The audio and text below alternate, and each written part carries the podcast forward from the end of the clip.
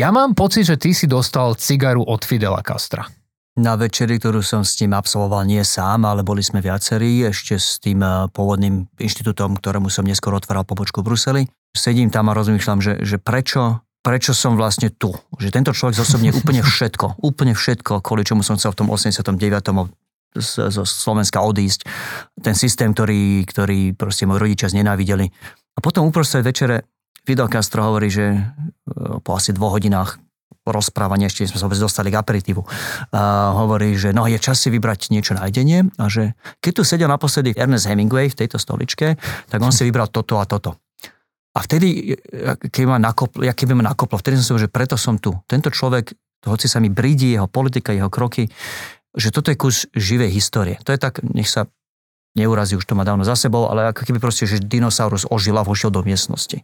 Že byť fyzicky z nejakej miestnosti, to je vlastne, že mostom do že úplne iného obdobia, iného, inej, inej epochy.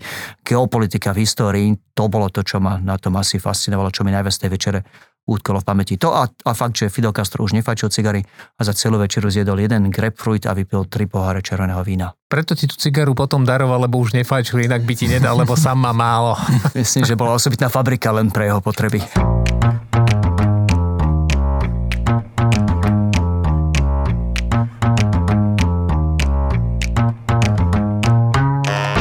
Počúvate podcast Celé zle, moje meno je Mišo Adam a oproti mne sedí ako vždy súčasný veľvyslanec pri NATO Peter Bátor. Peter, ahoj. Ahojte všetci. A keď sa čudujete, prečo som ho tak špecifikoval, že súčasný, tak je to preto, lebo po mojej ľavici sedí bývalý veľvyslanec Slovenska pri NATO Tomáš Valašek. Tomáš, vítaj. Miestnosť plná veľvyslancov. Ďakujem za pozvanie. Ahoj. Práve som Petrovi hovoril, že to je nový, um, ako to povedať, úspech v mojom živote, ktorý si dám nie, niekam zapíšem, že som vyspovedával dvoch slovenských veľvyslancov a ešte aj pri NATO k tomu. A ešte aj v jednej miestnosti. Presne tak. Tomáš, ďakujeme krásne, že si prijal naše pozvanie, pretože málo kedy tu máme človeka s takým pôsobivým životopisom, povedzme. Ľudia ťa síce možno poznajú ako politika poslanca súčasne, a niektorí ťa možno registrujú práve ako bývalého veľvyslanca pri NATO, ale ty máš okrem toho za sebou obdivuhodnú kariéru ešte, ešte predtým, o ktorej sa budeme postupne rozprávať. Takže ono nám to vlastne dáva, dáva super príležitosť prejsť si veci ako ako tvoje pôsobenie pri NATO, ako vyzeral svet vtedy, ako vyzerala bezpečnostná situácia. Tvoje súčasné pôsobenie nám dá možnosť sa porozprávať o tom, akú úlohu majú poslanci pri tvorbe, výkone, kontrole zahraničnej bezpečnostnej politiky. No a prejdeme aj k takým témam ako úloha think tankov v, tej, v tejto sfére a možno sa dotkneme aj nejakých aktuálnych tém. Cez víkend sme mali konferenciu v Mníchove a takisto zomrel Alexej Navalny. A, takže je o čom sa rozprávať. Ešte predtým, všetko to, čo som vymenoval, je naozaj že pôsobivé, ale ty, sa, ty si sa dlhé roky okrem toho všetkého závodne venoval aj jachtingu. Takže preto prvá otázka na telo. Aké nám dnes fúkajú vetry? Viem z istotou povedať, že v Chorvátsku minulý týždeň nič moc, lebo som kvôli parlamentu zmeškal jednu jarnú regatu, na ktorú som sa veľmi tešil. Ale kolegovia, kamaráti, ktorí boli, hlásili, že slnečne a nádherno prišli opálení a opálené. Takže a akú plachtu si máme teraz na tia? Bielu, tie tmavšie sú väčšinou karbonové, tie sú drahé, takže biela. Biela je dobrá v tomto prípade. Hej, biela je najlepšia. Poďme k tvojmu veľvyslaneckému obdobiu tu v NATO. A ty si nastúpil v roku 2013, bol si tu 4 roky, do roku 2017, ak sa nemýlim. Ty si tiež z matematiky tiež, výborný. Tiež, do, do, do, dobre mi to išlo, musím povedať, a stále ide. Ale... To je jediný predmet, ktorý som mal dvojku na Gimply. No, hmm. vidíš. Matematiku nie som. My sme mali aj v minulom dieli, myslím, že sme počítali. A, a neviem, či tam nám to neúplne vyšlo. Hej, hej, hej. hej, hej. To boli výročia. Stáva sa aj lepším, áno. Tak, Ale ja poďme ďalej, prepáč, Michal, nechaj sa vyrušovať. No, no, nie, nie, nie, kľudne. Ja som chcel povedať, že ty si nastúpil že v relatívne kľudnom období, povedzme v tom roku 2013, hlavne čo sa týka možno nejakých tých vzťahov NATO a, NATO a Ruska. Um, oni možno boli v tom čase na takej možno aj najlepšej úrovni. Však, Nie možno, určite. Určite. Určite. Uh, plánovali sme vlastne aj spoločnú operáciu, mm-hmm. uh, bolo tam viacero vecí, uh, v ktorých sa tá spolupráca rozvíjala. No ale postupne sa tá bezpečnostná situácia začala zhoršovať. Prišiel rok 2014, e, najprv Majdan, potom Krím, potom Donbass a, a vlastne zásadne sa zmenila tá bezpečnostná situácia v Európe. A nie postupne, ale veľmi rýchle, áno? A, áno, a, a vlastne aj na to začalo písať nejakú novú kapitolu. Mm-hmm ty si ju začal písať tiež, lebo si bol pri tom, tak skúsme si to možno rozobrať na, na, na, na drobné. A my tu v podcaste našom sme už podali, myslím, že celkom podrobnú správu o tom, že ako na to reagovalo po 24. februári 2022 eh, na ruskú agresiu. No ale tá prvá ruská agresia prišla v roku 2014. A ako vtedy reagovalo na to? Aké, hmm. aké vlastne, aká bola atmosféra tu? Ako tá debata vyzerala, vyzerala vtedy? Začnem tým, ako to vyzeralo pred tým 2013 a 2014, uh-huh. aby bol ten, že, že tá hĺbka toho šoku že je úplne zreteľná. Keď som sem prišiel v 2013, tak to, čo nás najviac trápilo, boli, boli dozvuky toho, toho arabs, tej arabskej jary a samozrejme po Tunisku, Líbii, Egypte a iných krajinách proste nestabilita v regióne, ale aj povedzme otvorenie, aj nádej na nejaký lepší, demokratickejší a blízky východ, čo sa čiastočne v častiach regiónu naplnilo. V kope iných krajín, ako napríklad Líbia, Líbia bohužiaľ nie. Um, v tom čase bolo Rusko vnímané ako skôr partner. Isté, že sa mali veľmi odlišné názory na tie farebné revolúcie. Putin vždy upodozrieval to je súčasť asi toho KGBckého DNA a vždy, vždy žil s tým, že niekto proste sa vás snaží dostať a že je tu nejaký, nejaký pokus CIA zvrátiť režim v Rusku. Takže v tomto, v otázke arabskej jary sme sa totálne a fatálne nezhodli, ale, ale v tom čase samozrejme už bol reálny problém s destabilitou v Líbii a inde v Blízkom východe a vtedy sme s Ruskom mali normálne, že dobré, hlboké diskusie, dokonca že aj reálne ďaleko v plánovaní, že ako dostať e, chemické branie, zbranie v tom čase z regionu z Líbie, zo Sýrie. Zo Sýrie, presne, áno, ďakujem. To mala byť prvá, historicky áno. úplne prvá vojenská operácia, presne, ktorá tak. mala byť spoločne naplánovaná, čo mimochodom, ja to dám mm. a skočím Tomášovi do reči, do kontextu, že prečo je to tak je dôležité. Veď však nič ti neostáva, my sme tu doma. A, a to je preto, že vlastne vy keď pozvete niekoho, ako je Rusko, alebo vôbec partnera, mm. plánovať operáciu, vy mu odkryjete celý náš postup mm-hmm. a mhm. systém, ako tú operáciu plánujete. Vy ho vlastne pustíte takmer, že, že úplne do srdca tej aliancie a tým pádom vlastne, že ukazujete, že ten partner je pre vás dôveryhodný a hodnotný. Tak, tak. Ja dodám, že v tých časoch samozrejme fungovala, zasadala tá rada na to Rusko a keďže sa v nej sedelo abecedne, tak veľvyslanec Gruško, vtedy Alexander Gruško, pamätáš si ho?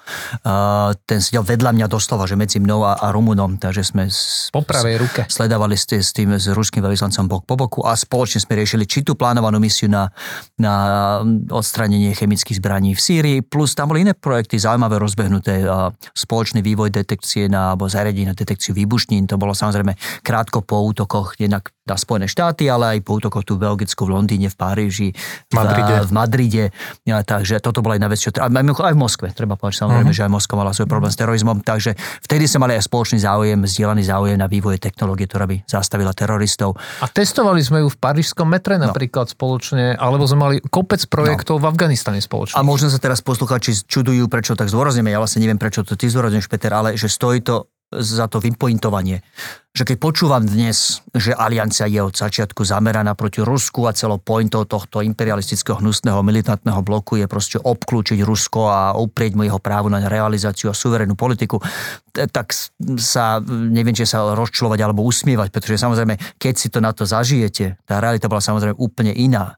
Keby ste boli niekomu povedali v čase, keď som prišiel v 2013, že my raz budeme mať obranné plány pre našu časť Európy. Tie sme nemali do 2014. Že raz tu budú rozmiestnené jednotky z mimo uh, tých krajín, e, nových členských krajín NATO, um, okrem samozrejme tých samotných slovenských, českých či maďarských jednotiek, lebo aj tie sú spojenecké jednotky, ale nikto z iných členských krajín tam v tom čase nebol, takže o nejakom obklúčení žiadna rež nemohla byť. My sme fakt tomu Rusku pristupovali ako k partnerovi a bola zdieľanou, bolo zdieľanou nádejou všetkých, vtedy to bolo koľko, 28 spojencov, a tedy asi 28, aby sme s Ruskom už nikdy ten konflikt nemali a ak aj sme na tom pracovali. Preto tie zdieľané projekty, preto tá spoločná plánovaná misia v Sýrii. Proste dúfali sme, že keď e, sa nám podarí, že sa nám podarí vzťahnuť Rusko do, že úplne do iného módu rozmýšľania o západe, že tým, že mu prakticky dokážeme spoluprácu na tomto, inom, že, že sa s nami dá robiť, že fakt ich nechceme zlikvidovať, nikto ich neobklúčuje, žiadne nové vojska do východnej Európy neprišli, že, že aj Rusko sa, tak povedať, odmení v úvodzovkách nejakým konštruktívnejším vzťahom voči západu. No žiaľ, táto ilúzia netrvala dlho, lebo samozrejme uh, už v 2014 to Vladimír Putin otočil celé na hlavu. 2010 roku sme prijali novú strategickú koncepciu, vtedy na ktorej si aj ty robil, ale nie ako vyslanec pri NATO, ale ako člen týmu Medlin Albright, ktorá vlastne bola hlava tých múdrych, ktorí mali dať e, všetky svoje dobré myšlienky, aby sa to nakoniec tu dokončilo. Tam sme nazvali Rusko strategickým partnerom. Rusko malo najvyššiu formu partnerstva z NATO, akú sme vtedy vedeli vymyslieť. A zastavím sa pri tom na chvíľku, nie preto, aby som sa chválil, aj keď bol úžasné robiť skoro rok s Medlin Albrightovou, takže keď si sa ma pýtal, tedy, čo sú tie veci z minulosti, ktoré, preto som že, že ma najviac formovali, tak asi ten rok strávený s ňou uh, bol určite veľmi, veľmi silný. Ale uh, ja som zhodol okolností, mali sme, bol som poradcom, aby bolo jasné, len dodám pre kontext, uh, poradcom toho týmu, ktorý ten, tú stratégiu písal, čo v praxi znamená, sme robili veľa toho písania tých prvých draftov my. A ja som mal na starosti práve čas partnerských vzťahov a práve kapitolu Rusko. Čiže vďaka tebe sme sa pomýlili s tým Ruskom a tak vďaka, veľa. Vďaka tej môjim aj konverzáciám s Medlin, my sme mali v prvom drafte aj z mojej iniciatívy, aby na to otestovalo možnosť aj pozvánky pre Rusko. Pretože ak to logikou bolo, že skúsme tomu Rusku tým nadhodením udičky spolupráce ho vtiahnuť do nejakého že, že konštruktívnejšieho zmýšľania o západe, tak mi sa zdalo logické nechať minimálne vo vzduchu ako teoretickú možnosť aj tú možnosť pozvánky. Za predpokladu samozrejme, že, že sa nám podarí to zmýšľanie Ruska o západe aj zmeniť. Neprešlo to neskôr už samotnými tými, tými expertami a samotnou Medlin, ale toľko na margo tých, čo mi hovoria, ako som, ako ja nenávidím Rusov, ako som proste rusofób, e, na tým sa tiež len tak, len tak pousmievam. Proste... E, Ty si v skutočnosti chcel Rusko pozvať do NATO.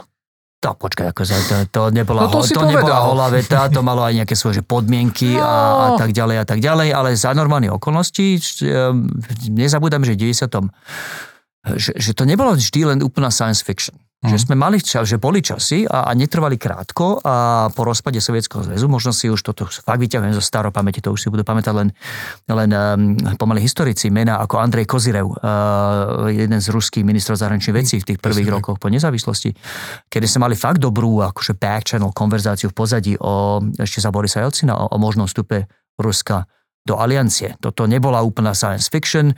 A rozhodne nebolo nikdy môjim prianím, aby sme mali tú situáciu, ktorú máme v Európe dnes, že proste sme vo vzťahu s Ruskom, že v lepšom prípade skončí niečím ako studenou vojnou a v horšom prípade pokračovaním otvorenej vojny na Ukrajine. Toto nebolo nádejou nikoho, nikto toto, si toto neprijal a, a, a skutočne tých šancí a príležitostí, ktoré sme vytvorili preto, aby s Ruskom sme mali konštruktívnejší vzťah, sme na strane západu vygenerovali strašne veľa a veľmi ma mrzí, že, že proste zo strany Ruska ten záujem nebol. A, takže namiesto toho, namiesto toho vstupu a, Ruska do aliancie sme nakoniec v tom 2014 videli vstup, vojenský vstup Ruska do suverenej Ukrajiny a zabratie Krymu.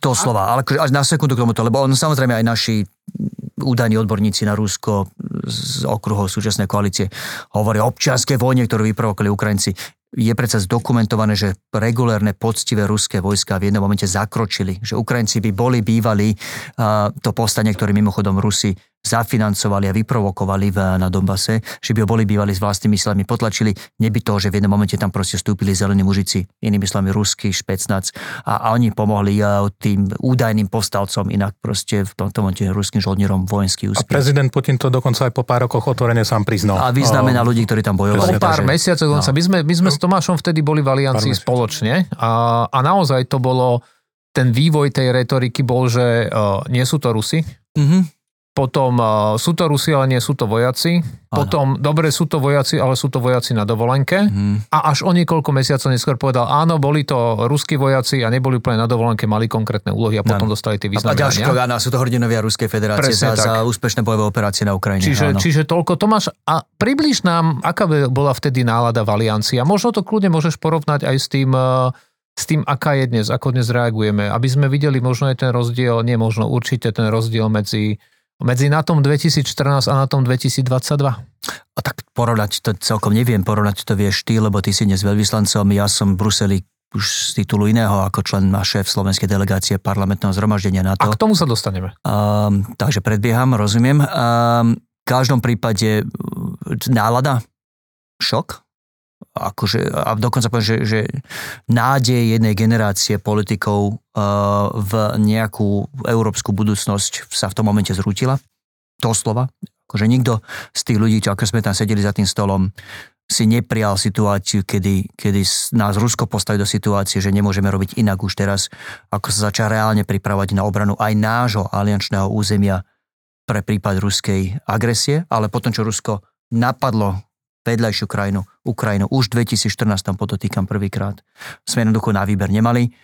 Takže ten, ten pocit, a to bolo priamo matateľné tej miestnosti, bolo obrovské sklamanie, rozčarovanie, ktoré sa potom pretavilo, poviem otvorene, že tá prechodná fáza bola asi, že, že napätie z toho, ako aliancia zareaguje, povedzme si otvorene, bol to taký prvý test pre alianciu vlastne od konca studenej vojny, že či si ešte či tá svalová pamäť v tom, ako sa bránia členské krajiny, ešte ostala, alebo už proste atrofovala za tých niekoľko dekád uh, relatívne konštruktívneho dobrého vzťahu s Ruskom. Ale veľmi rýchlo to potom vystriedala nálada, ktorá by sa dala nazvať asi len, že odhodlanie. Uh, proste Sadli sme si a začali makať. Sú, tá svalová pamäť sa ukázala byť veľmi silná a veľmi rýchle bolo jasné, že proste už nemáme teraz na výber. Aliancia potrebuje obrané plány pre to východné krídlo. Pripomínam, nikdy ich nemala toto na Margo tých, čo tvrdia, že úlohou aliancie bolo útočiť či obkločiť Rusko. Nielenže nemala útočné plány, ona nemala ani len obranné plány, pretože vychádzala z toho, že, že proste Rusko nikdy nebude takou hrozbou, aby, aby nás reálne mohli ohrozovať. Takže potom sme si sadli a začali sa poctivo tie plány písať. Ale tá reakcia bola taká vlažná, ja mám pocit na to. To nebolo, že teraz, ja si pamätám tie reakcie, že mnoho štátov prvé týždne hovorilo, že to nie sú Rusi a nie je to presvedčivé. A nakoniec sme na, zachovali ten dialog s Ruskom celé ďalšie dlhé roky a dokonca nám trvalo niekoľko rokov vôbec tie sily, aspoň, že ten zárodok tej budúcej vojenskej prítomnosti na východe vytvoriť. Takže tá reakcia nebola nejaká rezolutná z toho na to. Preto som použil to slovo napätie, ten moment napätia, kedy sme fakt čakali a veď sme sedeli vtedy v tej miestnosti obaja, um, ako sa k tomu postavia niektorí spojenci a úprimne, tie prvé reakcie boli rôzne, tak to poviem, všelijaké, ako sa hovorí u nás Trnave. Ale po, budem trošku, možno som príliš milý a príliš hovievavý, ale že, že trochu tomu aj ľudsky rozumiem, Peter. Akože opäť, ten moment prekvapenia, ten moment až šoku, bol, bol vyslovene, že matateľný. Proste tu bola fakt, že generácia ľudí, ktorá žila s tým, že s Ruskom sa bude dať e, normálne spolu nažívať, možno ako nie s členskou krajinou, ale s niekým, kto je proste partner, s ktorým sa občas nezhodneme, ale vieme si v podstate nejak spolu nažívať na tom kontinente bez toho, aby sme sa kopčili. To všetko samozrejme v ten, ten deň rachlo. A teraz boli ľudia, a, a treba im dať kredit, ktorí už, už po vojne v Gruzínsku, nezabúdajme, že, že Ukrajina v 2014 nebol prvý, eh, eh, prvá vojenská agresia eh, Ruskej federácie. S tým Gruzínskom to bolo komplikovanejšie, poviem na rovinu. Prezident Sakašvili sa nechal vtiahnuť do situácie, kedy palbu zahájil on, čo bolo obrovskou chybou, lebo potom to jednak aj ruská propaganda, aj, aj opäť jej prívrženci na Slovensku a inde hodili na, na Gruzinsko ale faktom je, že, že, že v konečnom dôsledku to bola vojna, ktorú, ktorú, si, ktorú si ruské vojska vyprovokovali a, a pán Sakašvili urobil tú chybu, že na to skočil. A bola to asi prvá vojna, nie že asi teraz spätne, to už úplne jasné, ktorú vtedy Moskva viedla už viac menej preto, aby upravila nejaké členské krajine možnosť vstúpiť do NATO a do Európskej únie. Kandidátskej krajine. Kandidátskej krajine, áno. Inak ironické je, že, že samozrejme v 2014, keď Rusko napadlo Ukrajinu, Ukrajina bola oficiálne neutrálnym štátom a pripomína, že v 93., kedy Ukraj, Rusko napadlo Moldavsko, 93. či druhý. prvý to bol ešte druhý? A, Preboha, tu už, no. no. V každom prípade. Medzi, medzi tú hviezdičku, aby sme opäť neboli kritizovaní, že zasa sme Niekedy začiatkom 90. rokov, keď Rusko napadlo Moldavsko, tak Moldavsko bolo a dodnes je neutrálnym štátom. Čiže opäť tá, tá, tá ilúzia a tá naivita tých na Slovensku, ktorí hovoria, však čo tu provokujeme tým vstupom do aliancie, keby sme boli neutrálni, všetci by nám dali pokoj. No, naráža na ten nepríjemný problém a fakt, že iné neutrálne krajiny v našom okolí boli napadnuté Ruskom a houby im tá ich neutralita pomohla. Preto som vždy bol veľkým fanúšikom poctivých bezpečnostných záruk. Ale späť k tomu, že prečo som taký zhovivavý, akože, že bol to dosť, e, bol to dosť šok a, a chvíľku trvalo, kým si tá aliancia tú svalovú pamäť našla, ale, ale potom sa schopili aj, aj správni ľudia iniciatívy a začalo to už proste tak nejak odsýpať. A potom, ak sa nemýlim, na samite vo Varšave v roku 2016. 16. 15 alebo 16. Ja mám pocit, že je to v roku 2016. S číslami to chlapi nejde. nám to, nejde, zase sme si nedoštudovali veci, takže šanca, že, že to bolo takto v roku 2015 16. alebo 16, ale Michal mi tu prikyvuje, že 2016, tak no. Tam sme sa naozaj dohodli na vytvorení tej vojenskej prítomnosti, aj keď maličkej, niekoľko sto vojakov Áno. osobitne v Pobalti. V tom čase napríklad aj to ukazuje, ako sme v tom čase vnímali tú bezpečnosť na východnom krídle. Tie jednotky boli vytvorené iba v Estónsku, Lotyšsku a Litve. A Polsku. A Polsku samozrejme, a, ale, ale žiadne, vlastne žiadne jednotky neboli vytvorené ani v Bulharsku, ani v Rumunsku, ani v Maďarsku, ani na Slovensku. Táto fáza vlastne posilnenia východného krídla prišla až po tom roku 2000, až po tej, až po tej agresii v roku 2022, kedy sa už na tom pomaličky začalo robiť. Tak len aj to je možno pre porovnanie, že kde sme boli vtedy a kde sme dnes. Teraz zájdeme taký detailov, že unudíme asi všetkých okrem štyroch ľudí na ministerstve obrany. my to vystrihneme, to je v poriadku. Uh, um, ale v tom 2014 sa vytvorili tie, pamätáš si, NATO Force Integration Units, NFIU?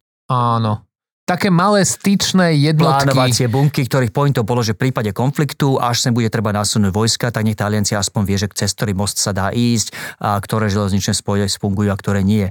Už to bolo tým malým víťazstvom. A zastavím sa pritom nie preto, aby som dokazoval, aký som múdry a koľko si pamätám, ale aby som povedal niečo aj o úlohe menších štátov ako Slovensko v tejto veľkej diplomácii. Pretože keď sa stalo to, čo sa stalo v 2014 a, a proste zrazu je jasné, že, že s Ruskom sme v situácii, že, že sa fakt treba zamyslieť aj nad možnosťou, že príde ruská agresia. To, že nasledovali nejaké že práce na obranných plánoch a aj na tých malých styčných jednotkách, potom neskôr aj poctivé vojenskej prítomnosti, opäť sa nestalo len tak. To nie je, že sa proste zrazu zhmotnil vo vzduchu nejaký nápad. Aliancie a aliančná politika, diplomácia je v konečnom dôsledku ľuďoch, niekto sa musel chopiť tej, tej iniciatívy. A, a to, čo mne utkolo v pamäti, je, že, že v tých rokoch, v tom čase som, ja rozmýšľam nad tým, že čo môžem aj ja ako predstaviteľ malej krajiny, ale, ale krajiny, ktoré sa ten problém bytosne týka, urobiť pre, pre to, aby sa tá aliancia naštartovala skôr, ako sa, alebo čo najskôr, ako sa dá.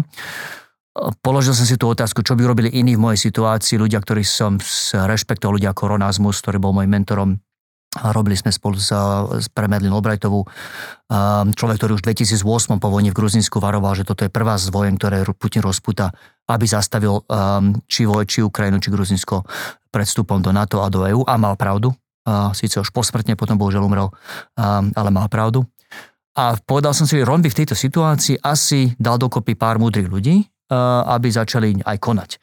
A, a bolo to na, teraz môžem spätne povedať, nie je to žiadna tajnosť, ale bolo to na slovenskej rezidencii, keď sme si sadli s britským, americkým veľvyslancom pri NATO, s, vtedy s námestníkom generál tajomníka pre obrané plánovanie, generál Heiner Praus, ak si pamätáš, Nemec, a ešte s pár ďalšími ľuďmi od, ešte bol poradca na vrchného veliteľa z vojneckých síl, zo Šejpu z Monce, z veliteľstva Monce, a bolo to asi tri večere po sebe na slovenskej rezidencii pri, pri Krbe, keď sme si pri uh, slovenskom víne uh, začali draftovať, že chlapi, čo by sme asi urobili, bolo to všetko páni, chlapi, čo by sme asi urobili, čo teraz ako aliance má asi reagovať.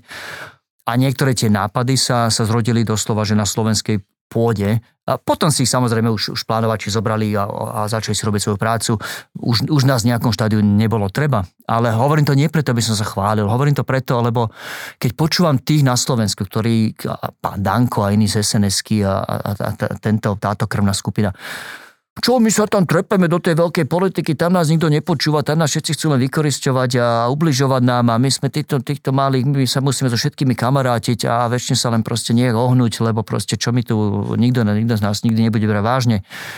Tak, tak ma to do, do krvi rozčuluje, houby makové, veď predsa dokázateľne, keď sú tie príležitosti, keď sa chopí niekto iniciatívy, tak sa dá pohnúť aj tou veľkou aliančnou politikou, aj si dovolím povedať, že geopolitikou, ak teda chce to iniciatívu, trošku možno ochotu konať, trošku aj ochotu ísť do rizika, ale aj menšie krajiny, aj tá naša vie hýbať tým svetom, um, len to chce trochu iniciatívy a odvahy. Veď máme tu skúsenosť aj my a, a ideme, ideme v, týchto, v týchto krokoch, šlapajách a topánkach napríklad pre Ukrajine a raz budeme rozprávať o tom aj veľmi do detailu, že naozaj je niekoľko naťackých rozhodnutí, kde, uh, kde tá prvotná myšlienka vyšla alebo zo Slovenska, alebo naozaj v úzkom kruhu pár spriateľených štátov, ktoré potom začali rokovať s tými ostatnými. A naozaj máme tu, máme tu niekoľko vecí, za ktorými sa dá hľadať opäť slovenská stopa. Takže... Ty ešte nemôžeš, ja môžem uh, hovoriť, lebo toho pred dekádou, ale nechcel som určite povedať, že som jediný, uh, kto to To nie, to som nechcel. Práve som chcel povedať a potvrdiť to, čo hovorí, no. že naozaj každý štát tu v NATO má absolútnu slobodu iniciatívy a je to len o tom, ako veľmi sa toho chytí, ako dokáže s ostatnými rozprávať. Lebo nakoniec, na konci dňa, každé rozhodnutie je tu výsledkom veľa diskusí, veľa nápadov, ktoré sa niekde stretnú. A dokonca by som povedal, že chvála Bohu za tie menšie krajiny, pretože keď sa tie veľké zamotajú a nevidia bez straty tváre z toho nejak vycúvať, sú to, ako ty vieš tiež zo skúsenosti, často práve tie menšie, ktorým pomáhajú nájsť nejakým kompromis, nájsť nejakú dohodu. Takže... Ale v cúvane sme zase aj my dobrí. To sme si... no, Takže tu by som si neupieral. to je to iný šport, tomu sa teraz nevenujme.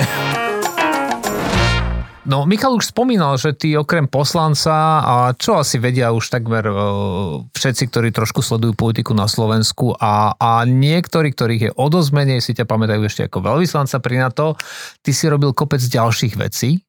Ty si strávil mnohé, mnohé roky v zahraničí predtým, ako si sa e, vrátil e, na Slovensko a vieme, že si mal veľa, veľa zaujímavých nielen prác a štúdií, ale že si spolupracoval s veľmi zaujímavými ľuďmi. A, a že tá tvoja kariéra je naozaj oveľa pestrejšia, ako sa zdá taká tá... Ja, tým, že o nej trošku viem, tak by som povedal, že porovnaní s tou tvojou pomerne nudnou na Slovensku a, a hovorím pomerne nudnou preto, lebo viem, s čím to porovnávam. Takže Tomáš, povedz nám, ako sa o, túto človek z Trnavy o, dostane do sveta a stane sa, k čomu sa dostane jedným z najznámejších, ak nie najznámejším slovenským bezpečnostným analytikom vo svete. Fúha, tak neviem, či s tým posledným môžem súhlasiť, je, je tu viacero ľudí, čo sa tomu venujú, ale keď sa pýta, že ako som sa ja stal tým, kým, čom, čím som, tým Kim tak, Chom, to je... Chom, áno, to, to, to korejský, áno. o Ázii budeme mať jednu z ďalších Korejský pseudonym. Um, tak začať troch, treba začať trochu, že kontextom. Ja som ročník 72, čo znamená, že v 89. som mal, kvôli tomu, kedy som sa rodil počas roka presne 18 rokov a a v čase, kedy padol komunizmus a, a úprimne, že asi nebolo veľa ľudí v mojej generácii, ktorí netužili ísť von a proste už len z povahy komunizmu, jeden hnusný, dusivý režim. Moji rodičia boli presne tá generácia, ktorým 68. rok zobral akúkoľvek nádej na, na normálnu, proste demokratickú západnú budúcnosť. Takže už od malička nás vychovávali oboch aj so synom, pardon, s bratom že na to, že proste až dospiete, je čas ísť do zahraničia. Asi ich nikdy nenapadlo vtedy s koncom 70. začiatkom alebo počas 80. rokov, že bude šanca ísť do zahraničia že legálne, že nebude musieť utekať ich, ich deti. Ale keď, keď ten 89. prišiel, úplne tak veľa z nás tejto generácie, ktorí boli aj jazykovo vybavení a inak, tak hľadali prirodzene nejakú šancu študovať vonku. A kam si šiel ty? Začal som paradoxne presne tam, kde sme teraz, v Belgicku. Uh, moje prvé, ak tam krátky pobyt letný v, na univerzite v Grenobli uh, kvôli kurzu francúzštiny, že prvé riadne štúdium vonku bolo v, na univerzite v Antwerpách uh, a následne v podstate odtiaľ som prešiel rovno na štúdium na juhu USA University of Georgia. Tedy som bol študentom žurnalistiky, takže sedíme teraz v rozhlasovom štúdiu s mikrofónmi pred sebou a, a vybavuje sa mi tu okamžite moje roky ako ELEO a študent žurnalistiky žurnalistiky na Slovensku a vtedy som pracoval aj ako športový redaktor slovenského rozhlasu už s nebohou pani Máriou Mračnovou. Takže tieto mikrofóny, dokonca neviem, či tento konkrétny model je niečo, čo poznám dôverne. Takže vraví, že sa tu cítiš ako ryba vo vode. A to, to neviem, ale... Ako rybár vo vode. Rybár vo vode, áno. Korejský rybár vo vode. Takže si šiel študovať do Spojených štátov? No a dobre, ale však to si bol novinár a stále tá cesta k bezpečnosti je e, dlhá. Áno, ale ono to nie je také nelogické. Akože novinár potrebuje samozrejme vedieť remeslo novinárčiny, ale väčšinou aj má nejakú špecializáciu na niečo, čomu sa venuje. Ja som, mňa to ťahalo k športu a popri tomu jachtingu sa už potom na staršie kolena som sa venoval triatlonu a, a teraz stále dodnes aktívne behám, pretekám. A vždy ma to ťahalo k športu, preto pôvodne tá športová novinárčina, ale už úprimne počas tých zahraničných štúdií toľko sa toho dialo vo svete politiky a geopolitiky, že som k tomu vždy nejak proste už len zo zvedavosti inklinoval.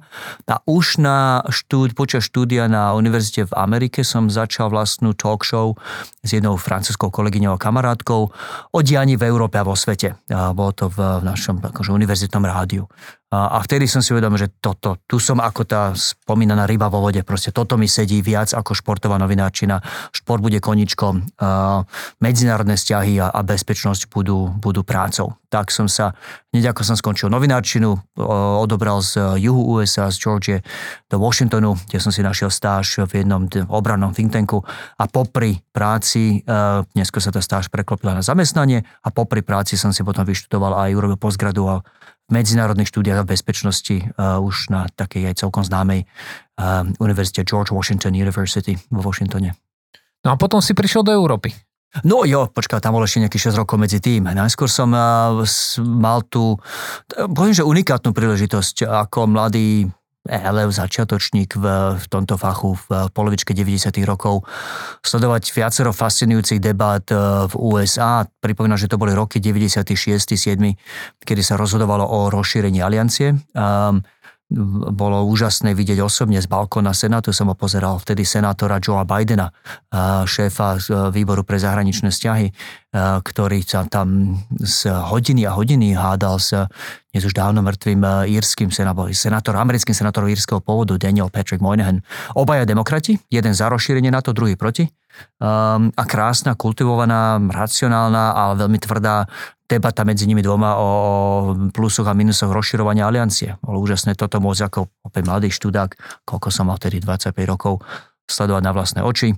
O pár rokov neskôr stále som bol vo Washingtone, keď, eh, keď sa spustila vojna alebo operácia v, v Juhoslávii a, a opäť som pozeral tie debaty v Senáte, kedy dnes už tiež neboha Madeleine Albright presviečala uh, už nebohého Jesse Helmsa, senátora, um, že je potrebné sa, aby sa aliancia rozšia, aby sa, že, európske, že Spojené štáty sú európskou mocou, to bol ten slávny výrok z 99. The United States is a European power. Um, takže t- tieto debaty môcť pozerať bolo je niečo, že strašne formatívne. Proste uvedomil som si, že o zahraničnej politike sa dá baviť kultivovanie, tvrdo, um, aj kľudne proste, že v rámci jednej strany má názor rozdiely, lebo väčšinou tie najlepšie rozhodnutia sa nestanú vtedy, keď si ľudia pritakávajú. Nie, tie najlepšie rozhodnutia sa stanú vtedy, keď si múdri. Si to múdri ľudia tak povedať, že rozdajú uh, intelektuálne, vyzvrtajú jeden druhého. A toto vidieť v praxi bolo úžasné. Dá sa to aj bez nadávania mimochodom Dá. jeden druhému a urážania jeden druhého. To poznáme aj z NATO. My sa tu často dohadujeme o veciach bez toho, aby sme sa museli rovno inzultovať. No ale potom si prišiel do Európy a, a potom a, a potom už ťa zaviali kroky skoro až na Slovensko. Ja viem, že ten čas medzi tým je pomerne dlhý, ale dajme ti, dáme ti dve vety ešte na to, aby sme vedeli, že ako si sa ty vlastne dostal až do služieb štátu. Jasne, skrátim to e, v, po, po pár rokov po Washingtone, kde som sa venoval už tedy európskej obrane. Ma oslovil môj vtedajší šéf, či by som neotvoril európsku pobočku toho inštitútu. Takže v 2002 ešte som mal tú smolu, že som zažil útoky z 11. septembra v Washingtone. A krátko potom som sa odobral do Európy, otvoril som túto pobočku, ale po pár rokoch ma oslovil vtedy ešte štátny tajomník ministerstva obrany Martin Fedor, toto bolo vtedy, keď bol ministrom pán Liška, um, že či by som nešiel do toho týmu, ktorý staval mladých civilných uh, obranných odborníkov ísť robiť uh, šéfa obraného, obranej politiky. Takže tak som sa ocitol na ministerstve obrany v roku 2006. A tam som ťa mimochodom prvýkrát ja spoznal, čiže vlastne toto je, to som si vlastne až dnes uvedomil, že už je to 18 rokov. Áno, mňa, tam, bolo, tam bola zaujímavá partia taká, ja menovite. Môžeme pokojne ľudia. povedať, že tam bol Jaroslav Naď, bol tam Martin Skonár, bol, bol tam Marian Majer, bol tam kopec ďalších ľudí, Robert ktorí... Ondrejčák, Robert Ondrejčák napríklad. Sami ministri, štátni tajomníci. A vy teraz dvaja veľvyslanci. Silný ročník, silný ročník. To, to nie je o silnom ročníku, to je o tom, že keď že tí, ktorí hľadali sexy zamestnanie, tak sa uchádzali o post na ministerstve zahraničných vecí a tí, ktorí chceli robiť naozajstnú tvrdú robotu, tak išli na ministerstvo obrany. A o tomto celé ministerstvo obrany vychováva ľudí, ktorí sa držia svojho remesla a neskáču z jedného úradu na druhý napríklad. Poslucháči nevidia, ale pritakávam. Presne, a usmieva sa, takže bacha na to. Možno, a týmto by som uzavrel aj túto kapitolu, daj mi, chcel som pôvodne jedno, ale viem, že tam je toho veľa viac, dve také, že asi najzaujímavejšie veci, ktoré si ty v živote robil, alebo koho si stretol, takého, že si povie, že, že toto mi utkvelo v pamäti, že keď, keď budem rozprávať, keď sa ma raz niekto spýta, že daj mi dve veci, ktoré sú takže super zaujímavé z mojej minulosti, takže toto vyťahnem. Ja Uha. napríklad ti pokopnem k, smerom k tebe jeden také, ja mám pocit, že ty si dostal cigaru od Fidela Castra. Na večeri, ktorú som s ním absolvoval nie sám, ale boli sme viacerí, ešte s tým eh, pôvodným inštitútom, ktorému som neskôr otváral pobočku v Bruseli. To bol 2001 rok asi. Um, takže áno, večera Nebol to Fidel a ja, ja som bol vtedy relatívne junior. Bol si to ty a delegácie, bolo nás asi 9 na našej strane. A jazdník asi najmenej dôležitý a, a asi 9 na, a vlastne menej, iba asi 3 4 na kubánskej strane. Toto bol jeden že aj úžasný a čudný zážitok. Um, presne si pamätám, ak môžem sekundu k tomu, že sedím tam a rozmýšľam, že, že prečo prečo som vlastne tu. Že tento človek zosobne úplne všetko, úplne všetko, kvôli čomu som chcel v tom 89 zo Slovenska odísť. Ten systém, ktorý, ktorý proste moji rodičia znenávideli. A potom uprostred večere Fidel Castro hovorí, že e, po asi dvoch hodinách rozprávania, ešte sme sa vôbec dostali k aperitívu, a hovorí, že no je čas si vybrať niečo na jedenie a že keď tu sedel naposledy Ernest Hemingway v tejto stoličke, tak on si vybral toto a toto. A vtedy, keď ma nakoplo, ja keby ma nakoplo, vtedy som si že preto som tu. Tento človek, hoci sa mi brídi jeho politika, jeho kroky, že toto je kus živej histórie. To je tak, nech sa neurazí, už to má dávno za sebou, ale ako keby proste, že dinosaurus ožil a vošiel do miestnosti. Že byť fyzicky z niekým miestnosti, to je vlastne, že mostom do že úplne iného obdobia, iného, inej, inej epochy. Geopolitika v histórii, to bolo to, čo ma na tom asi fascinovalo, čo mi najviac tej večere útkolo v pamäti. To a, a fakt, že Fidel Castro už nefajčil cigary a za celú večeru zjedol jeden grapefruit a vypil tri poháre červeného vína. Preto ti tú cigaru potom daroval, lebo už nefajčil, inak by ti nedal, lebo sám má málo. Asi málo nie. Myslím, že bola osobitná fabrika len pre jeho potreby. Asi sa viac venoval tomu rozprávaniu. On bol známy tým, nie, že mal dlhé prejavy často aj napríklad v OSN. Akože nechcel som o ňom tak, takto dlho hovoriť, ale, ale keď sa pýtate, uh, uh, mám detálne poznáky mimochodom z tej večere a aj som plánoval, že keď umrieš, ich zverejním, ale čo, čier nechcel, zrovna som bol Ja som rozumel, že keď ty umrieš, tak ich zverejníš, možno, možno, možno moji, moji dediči. Um, z hodou okolností som bol práve veľvyslancom a, a úplne aj som o tom hovoril s ministrom, vtedy no, nebolo by to úplne primerané pre veľvyslanca. Takže som to neurobil, mám ich stále odložené a, a pamätám si teda presne, lebo som si nedávno pozeral, um, že počas 7,5 hodinovej večere sme položili presne tri otázky. Ale celé. No, asi celé, možno to boli, že aj dve vety, ktoré sa tam zmestili, ale na každú z nich sme dostali teda veľmi dôkladnú, asi priemere koľko to dve a tri štvrte hodinovú odpoveď. Toto je ale dobrá škola na to, že naozaj si veľmi dobre naformuluj otázky, lebo vieš, že v zásade máš len jednu, ale keď dáš dobre, tak budeš mať super odpoveď a máš knižku, hej? Čiže, no. priatelia, toto je metodologicky a si pamätajte, pýtajte sa radšej jednu dobrú otázku ako 5 zlých. Ja, úplný súhlas. Ako novinár, určite áno. Ale otočme list a poďme ďalej, lebo ty si vlastne tu v Bruseli uh, kvôli tomu, že ty zastupuješ aj uh, Slovensko v tom, čo sa volá parlamentné zhromaždenie NATO. Mm-hmm. Dokonca si vedúci slovenskej delegácie. Od uh, ty vždy musíš byť vedúci niečoho. Čas, tak, tak. Predtým si bol vedúci stálej delegácie, teraz si vedúci parlamentného zhromaždenia. Proste keď príde na NATO, ty keď nevedieš, tak ťa to nebaví. čo mám povedať? No. Taký je svet dnes. No pozrite, každý máme nejakú ambíciu. Čo to znamená parlamentné zhromaždenie a čo to znamená, že, že si vedúci slovenskej delegácie? Má to nejaký význam? Čo je tvoja úloha? Prečo vlastne akože toto je tu?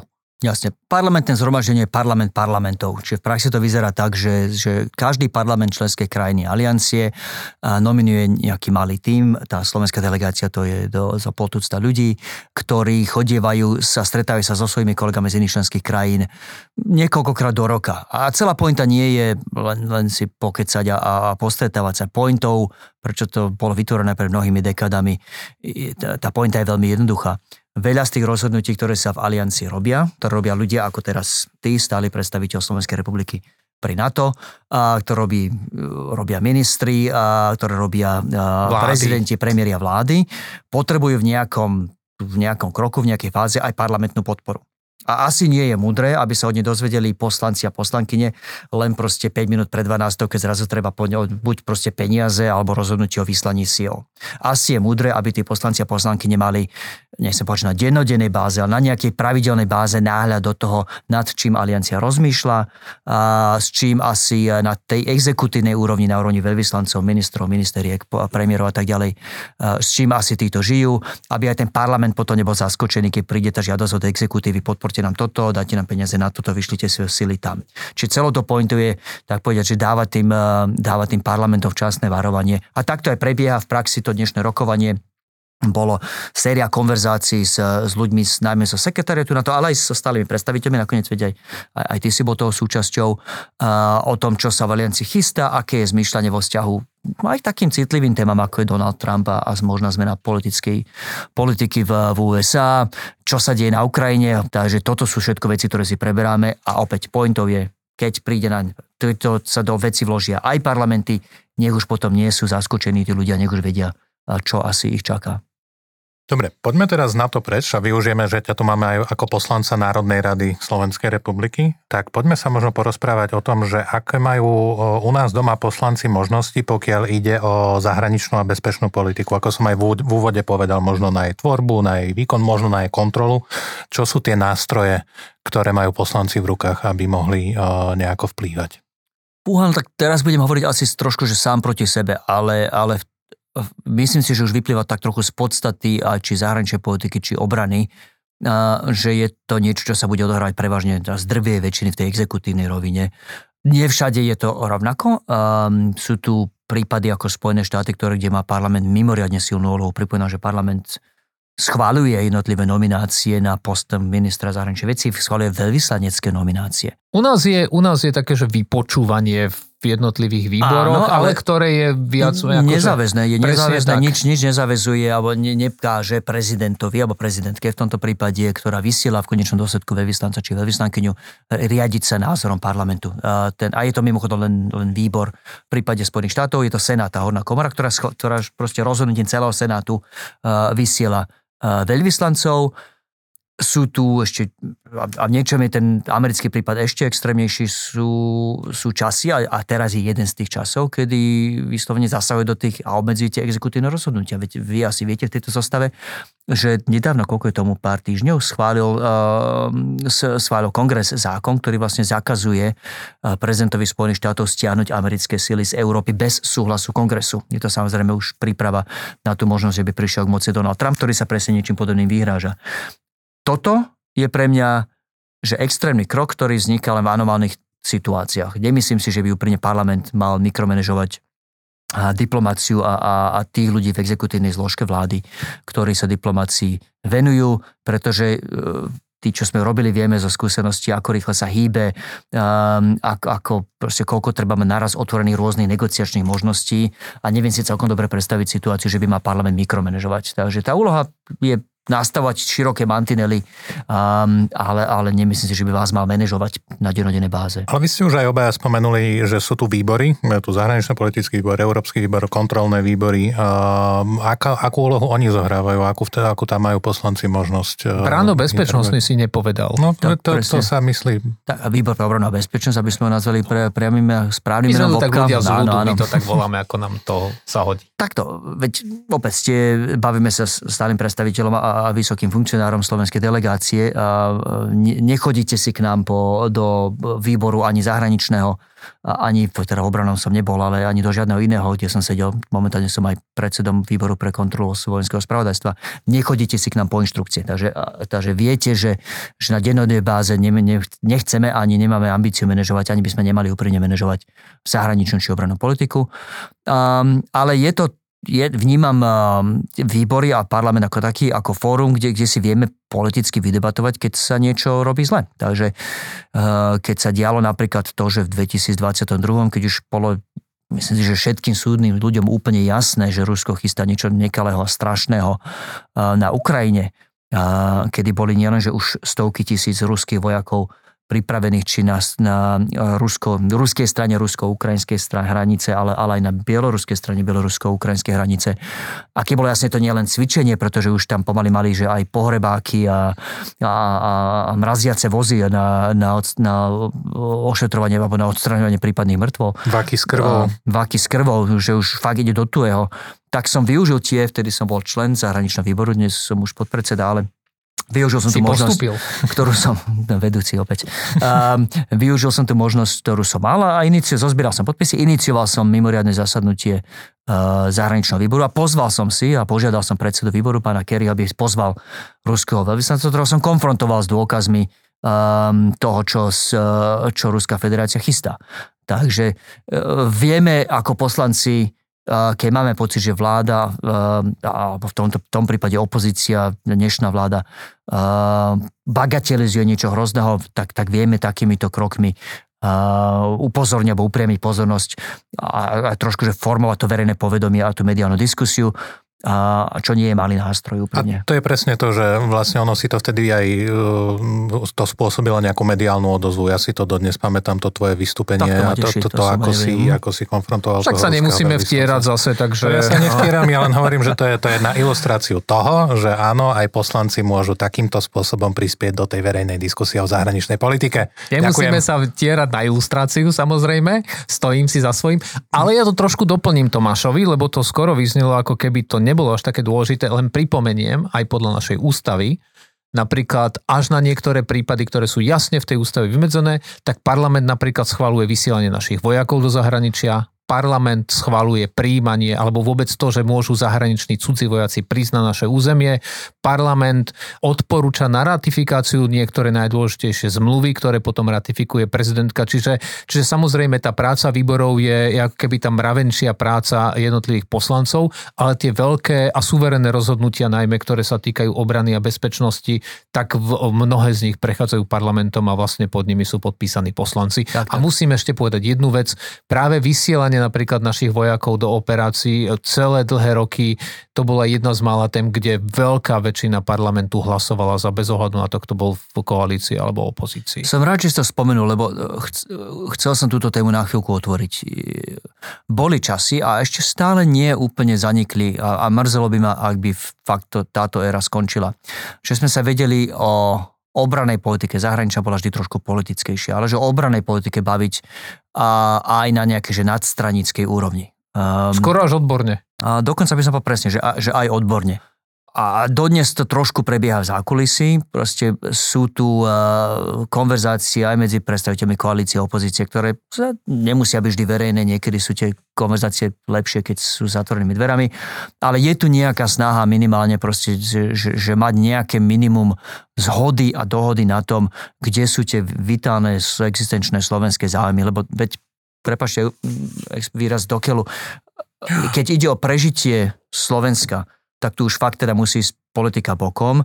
Uh, a musí ja, nastúpiť parlamentarizmus. Ja chcem vedieť, teraz vážne, že ja chcem vedieť, uh, čo by v takejto situácii, ako by konali ľudia z iných politických strán. Snažím sa aj ich vnímanie situácie nejakým spôsobom formovať.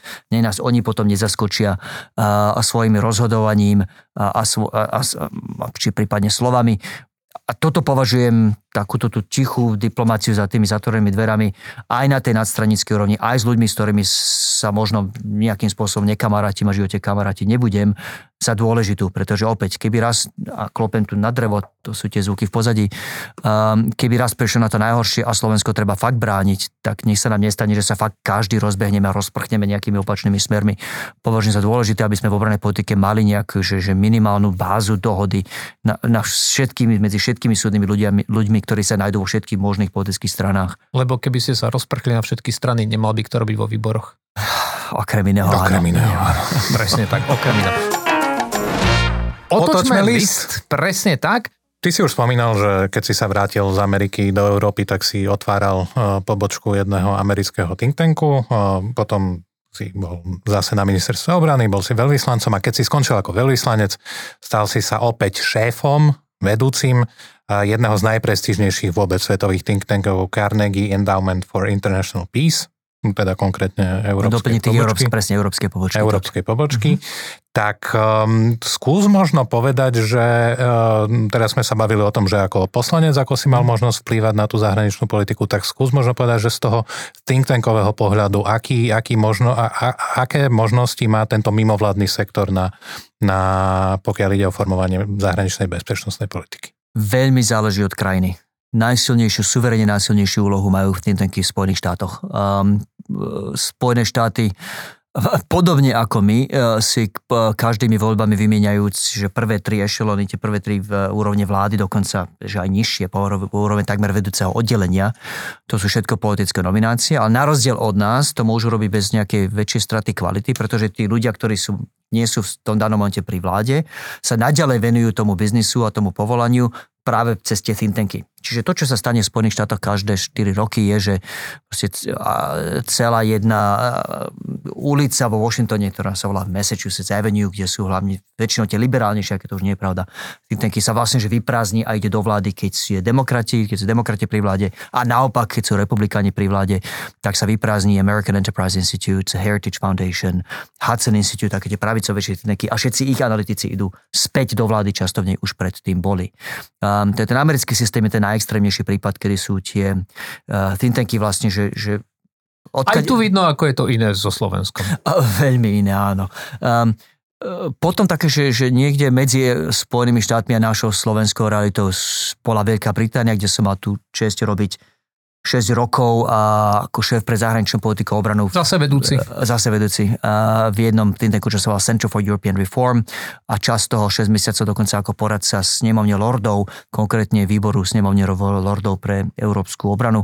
Um, a oni, nemajú, oni už nemajú tú liaheň, e, to, to, to, to využívanie think ako liaheň talentu a, a, a, a, niekde, kde proste sa rozvíjate z profesí, keď nie ste vo vláde, ale oni majú veľmi silnú e, štátnu správu a kariérnych štátnych úradníkov, ale majú veľmi silné think tanky, e, ktoré pravidelne dokonca zo zákona konzultujú pri veľkých rozhodnutiach či v obrane, či zahraničnej politike. Čiže nebolo nezvyčajné v Londýne, keď písali novú obranú stratégiu, že si nás zavolali a opakovane do, na ministerstvo obrany či na ministerstvo zahraničných vecí a sedeli s nami hodiny a hodiny. A čo nám viete povedať o tomto? Čo nám viete povedať o tomto? Čo si myslíte o tomto? Um, takže to je taký, taký, že stredný príklad medzi tým americkým extrémom alebo na jednej strane a, a nami na druhej. Na, na, potom je tu tradícia kontinentálna. Nemecké a, napríklad. V Nemecku ešte stále relatívne silné DGAP, tam je viacero, uh-huh. a oni majú hlavne veľmi silné politické nadácie, tie štiftungy, uh-huh. ktoré sú fakt aj intelektuálne mimoriadne dobre vybavené, vrážajú do toho veľa peňazí. Kas. Pes. Vo Francúzsku, tak, či je to Konrad Adenauer Stiftung, Friedrich Hebert Stiftung a aj ich veľa, samozrejme Hans Seidel Stiftung.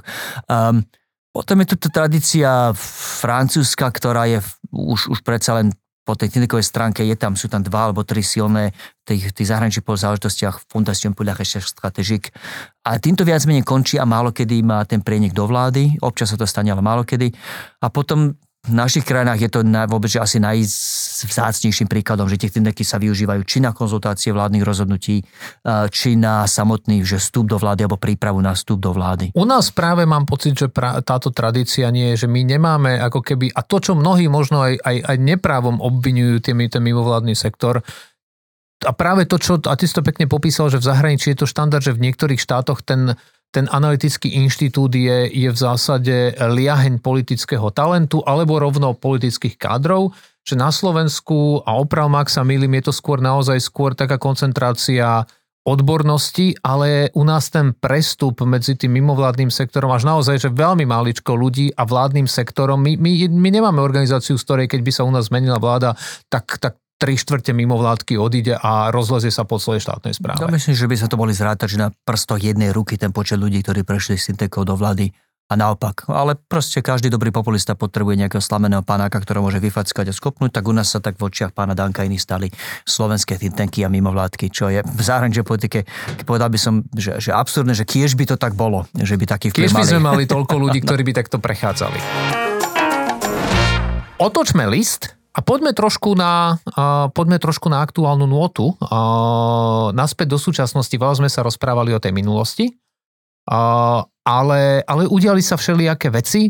Jedna z tých asi najväčších, alebo dve najväčšie, ktoré sa za posledný týždeň udiali a sú veľmi čerstvé. To jedno je pád Avdivky na Ukrajine a to druhé, ešte by som povedal politicky citlivejšie, je práve smrť opozičného lídra, môžeme nazvať, mm-hmm. Navalného v čase Mnichovskej konferencie, ktorá sa konala práve, práve cez víkend v Nemecku. Ako, ako toto vnímaš? Čo sa vlastne toto udialo? Že kto bol Alexej Navalny? ak, má to vôbec nejaký význam pre, dajme tomu, pre ten ďalší vývoj v Európe, e, pre, pre Západ, ako sa pozera na Rusko, alebo je to jednoducho len, len ďalšia epizóda v tom, čo sa, čo sa aktuálne deje? Alexej Navalny začal ako antikorupčný aktivista, človek, ktorý mal niečo, že mimoriadne šikovný talent na odhalovanie, nielen na odhalovanie korupcie na najvyšších úrovniach, ale potom na prezentovanie, na marketing. A, a skutočne, a, ale nie len on, však celý tým ľudí okolo neho a, boli skvelí, či na sociálnych sieťach, či v investigatíve a odhalili neuveriteľné veci. Proste e, ten, ten Putinov palác pri Čiernom mori za niekoľko miliárd, rovnako monumentálna korupcia pri olympijských hrách Soči, ktoré okrem iného zaplatili za ten palác nedaleko od sídla olympijských Keď bola hier. taká možnosť. No. A našiel sa v vrece cementu tu a nejaký železná tyč tam, tak prečo nepostaviť palác? E, prešiel z tej, z tej pozície aktivistu do pozície politika, bol kandidátom kandidoval v prezidentských voľbách, kým mu to samozrejme Putin nezakázal, pretože reálne by, neviem, či by aj úspel. Sám Navalny sa raz vyslovil, že keby mu bolo naozaj dovolené kandidovať v prvý voľba, by prehral, v druhý by už vyhral. A už sa žiaľ nikdy nedozvieme, či, či by to bolo tak. Um, je z, z, z, zo známeho človeka sa stal stala legenda. A myslím to slovo v čistom zmysle slova. Nebol to žiaden aniel, bol to mimochodom človek, ktorý vo svojich ranných rokoch paktoval s ruským nacionalistom, povedal to strašné veci o, o Ukrajine a o iných, takže žiadnym spôsobom si ho...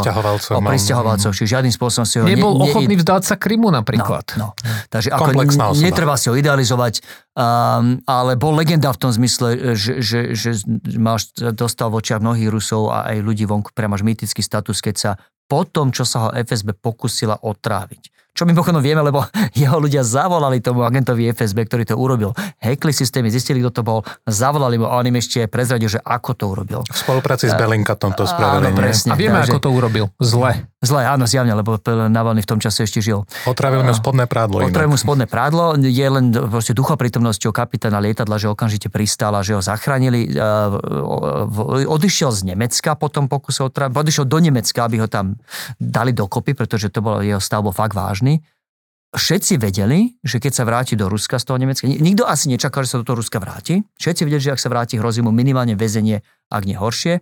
Napriek tomu sa vrátil. Išiel svojím spôsobom, nepoviem na smrti, to znie to melodramaticky, ale že to, vždy to bolo súčasťou tej škály možností toho, čo sa stane, keď sa do Ruska vráti. Napriek tomu sa vrátil, skončil to odsudením úplne predvydateľne na 30 rokov Gulagu doslova slúžil niekde za polárnym kruhom. Nakoniec, a... ale tak si ho transferovali vlastne z viacerých väzníc áno, a prehadzovali áno. a vlastne bol veľmi veľa času strávil na samotke. Každá najmenšia vec, ktorá sa tomu režimu nepáčila, tak jednoducho bol potrestané. Je asi ťažké si predstaviť, čo to znamená žiť v ruskej väznici a ešte k tomu, že vlastne každý deň sa vám môže stať niečo zlé, lebo ten, ten režim sa na vás chce vlastne ukázať, ako dokáže s človekom Presne manipulovať uh, hociakým smerom chce. Či čo znamená jeho smrť? Uh, v konečnom dôsledku uh, opäť koniec jednej éry, kedy, kedy fungovala aspoň nejaká že nádej, že niekto vie zmysluplne zmeniť uh, ruskú politiku. Teraz tam nie je nikto, kto by proste mal čo len trošku šancu, alebo len čo len teoretickú vyzvať po týchto prezidentských kvázi voľbách, ktoré sa chystajú. Bola jeden taký, že, že, že truc kandidát. Ono nikdy nebolo jasné, že či je naozaj sný opozičný kandidát, alebo či si ho náhodou nenastrčil Kremel, aby vytvoril zdanie nejakej plurality Nadeždin. A ešte aj tomu zakázali no. kandidovať, keď, keď sa zrazu stal, že, aj, že, že naozaj populárnym. Nemal v tom časti verejnosti. Veci. No, presne tak. Takže smrťou Navalného zomrela nádej na to, že proste je tu niekto, kto by vedel e, tej krajine, tú krajinu viesť nejakej inej budúcnosti, ale svojím spôsobom je to len jeden, je to obrovský krok, zlý krok a ľudská tragédia, ale že len jeden z mnohých zlých krokov, ktoré, proste, ktoré Rusko za posledných pár rokov urobilo. Niekto múdrejší ako ja raz povedal, že, že e, agresia proti Ukrajine je katastrofou pre Ukrajinu, ale aj tragédiou pre Rusko, pretože e, kopa talentovaných ľudí, celá jedna generácia, vrátane mnohých mojich kamarátov, uh, opäť na Margo toho, ako som údajne rusofob, mal som či cez Carnegie, či inak, kopu kamarátov, dokonca kolegov, uh, Carnegie mala svojho času pobočku v Moskve, chodila som tam rád. Uh, Ty si bol v Moskve niekoľkokrát. Ja som v Moskve opakovane niekoľkokrát, či z Medlin Albright, či, či v rámci spolu s Carnegie a všetci odišli. Tam už tam neostal nikto z, z ľudí, ktorí, ktorí rozmýšľali trochu prozápadne, trošku nezávisle. Takže aj pre Rusko, a tým nechcem žiadnym spôsobom zľahčovať ich, ste strašné kroky Vladimíra Putina, ale aj pre samotných Rusov a Rusko je tá agresia jednou veľkou tragédiou. No a, a vlastne Alexej Navalny uh, nechal video pre prípad svojej smrti, kde vyzýva mm. ľudí a povedal, že nevzdávajte sa. Ako som sa nevzdal ja do poslednej chvíle, tak sa nevzdávajte a pokračujte. A myslím, že dnes alebo včera jeho manželka vyhlasila, že bude pokračovať v tých snahách. Uvidíme, že akú, aký reálne bude mať uh, výtlak a možnosti. Uh, asi nie úplne rúžové, ale tak um, uvidíme. Poďme k niečomu veselšiemu, otočme list a poďme na naše obľúbené uh, otázky, na ktoré musíš odpovedať. Je to vždy iba jedna z dvoch možností a vždy si musíš jednu vybrať. Demokracia končí hranicami tohto štúdia. Presne tak. A hneď prvá je, ako poslanca sa ako prvú otázku musíme opýtať. Za alebo proti? Máš iba jedno. Zdržal som sa hlasovania. Tak nie, už sme ti to vysvetlili. Toto je poslanec, dáte mu dve možnosti. Poviete mu, že iná nie je, on si berie tretiu. Za alebo proti? O, o, ešte to možno obštrukcie. Nechci, aby sme sa do tohto pustili a budeme tu niekoľko mesiacov. aj, aj to vieme, ako sme práve dokázali pri trestnom zákone. Tak, takže za alebo proti? No za, samozrejme, som pozitívne naladený. Výborne.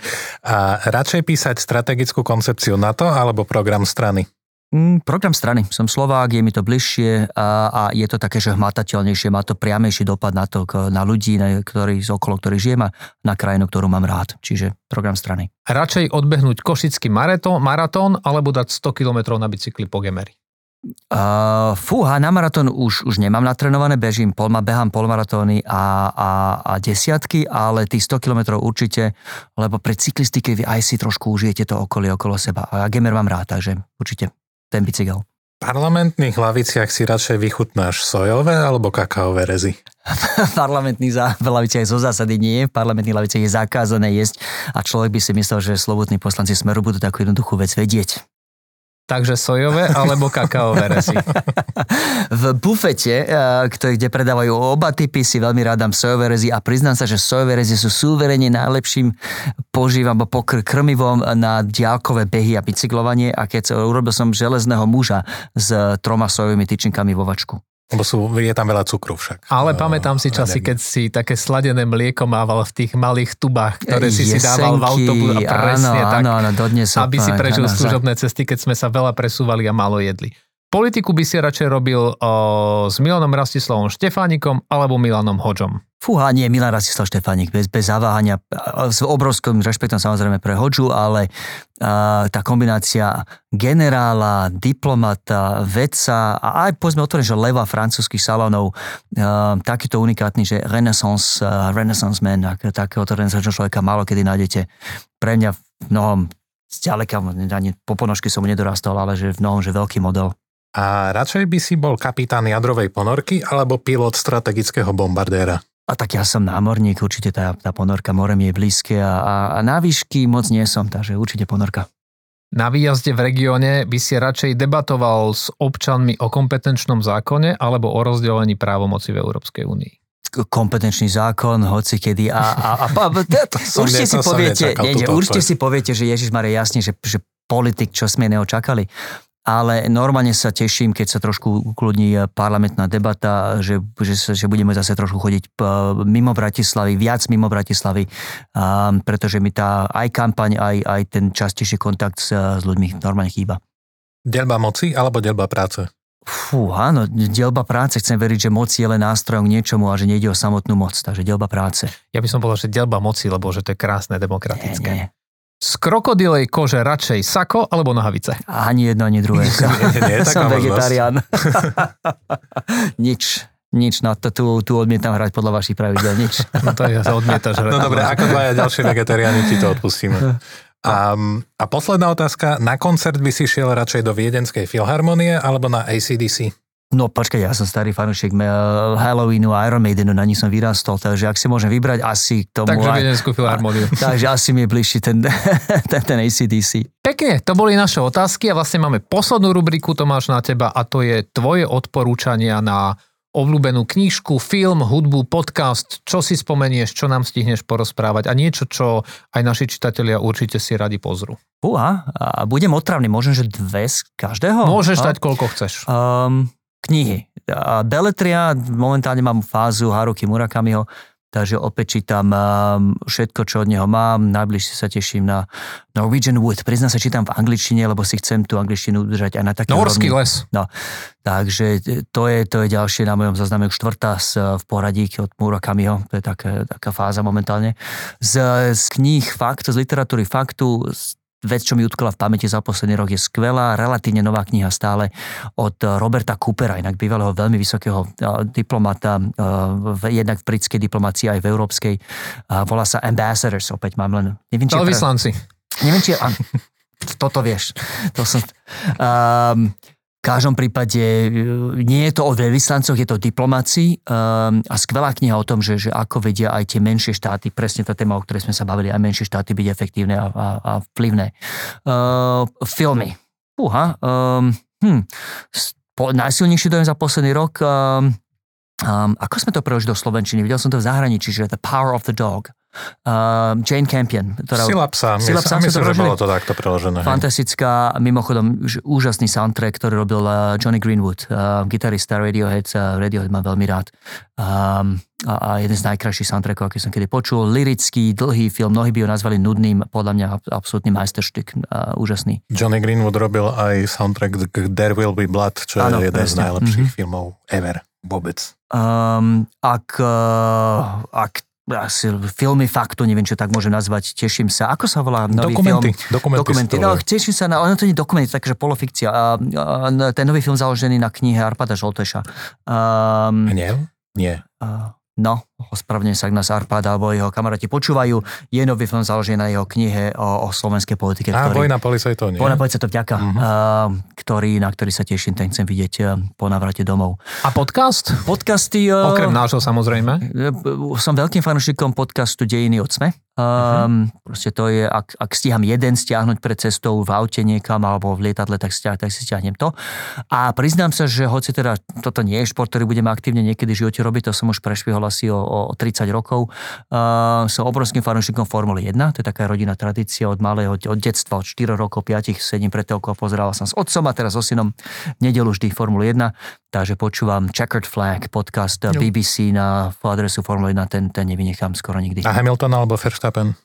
Ani jeden. Som, vždy som bol čas Ayrtona Senu fanúšikom McLarenu. Momentálne mám úžasný luxus, že dvoch fantastických pilotov, aj dobrých ľudí, Oscar Piastri a Landon Norris a, a veľmi sa teším na sezónu. Teraz začína, začínajú testovacie jazdy, takže teším sa už na, na správy z toho, ako sa im podarilo dať dokopy nový model na 2024. No super, toto boli veľmi dobré odporúčania. Viem, že Michal má ešte jedno odporúčanie na podcast našich priateľov, kamarátov a podporovateľov, ktorí vám dávajú poďakovania v našom mene za to, že nás podporujete. A pre tých, ktorí by nás chceli podporiť, nepovedali sme to na začiatku, určite to povieme na konci, patreon.com lomka celé zle sme vďační za každé euro, za každé 2 eura, za každých 20 eur, ktoré nám pošlete, aj za každých 2000, keby sa niekto našiel. Nie, že by som bol sugestívny. A, takže a, veľmi pekne ďakujeme za tú podporu. Ak ste tam neboli, chodte tam. Ale to je, a to bude vlastne teraz od Michala naše odporúčanie na nový podcast, ktorý vychádzal práve tento týždeň. Je to prvý tak. diel. Je to od vydavateľstva Absint, ktorí majú nový podcast, volá sa Zaspevom Siren a v prvom diele vyspovedali, alebo dieli, vyspovedali Tomáša Foroa, známeho slovenského novinára, ktorý sa nebojí, povedzme, že sa nebojí ísť do extrémnych situácií a do, do, do zón, kde teda, e, ktoré sa nedajú označiť za úplne bezpečné. A nie je to len prvá epizóda s Tomášom, je to vlastne osemdielný seriál, ktorý e, on bude rozprávať a čo viedlo k tomu napísať jeho najnovšiu knihu a vlastne jeho pohľad na vojnu úplne inak, ako hovorí, táto vojna je úplne iná ako tá, ktorá začala pred dvomi, pred dvomi rokmi práve na Ukrajine, tá, tou agresiou Ruska. A týmto vlastne sa dostávame úplne nakoniec. Tomáš, veľmi pekne ti chceme poďakovať, pretože vieme, že tvoj program v Bruseli ako vždy je extrémne intenzívny, že sme si ťa mohli takto ukradnúť. Ďakujeme pekne za taký náhľad do vecí, o ktorých sme tu ešte nerozprávali, či už je to parlamentarizmus, či už je to mimovládna sféra, ale vlastne, že sme sa trošku pozreli aj do histórie veci, že sme sa nerozprávali o tom, čo je práve dnes. Takže veľká vďaka, že si bol s nami. Ja ďakujem za pozvanie, za skvelé otázky a stále to zaujíma aj našich poslucháčov. Bude tak, musieť. Bude musieť. Takže... Ďakujeme. Pekný deň všetkým ešte. Ahojte. Podobne, dovidenia.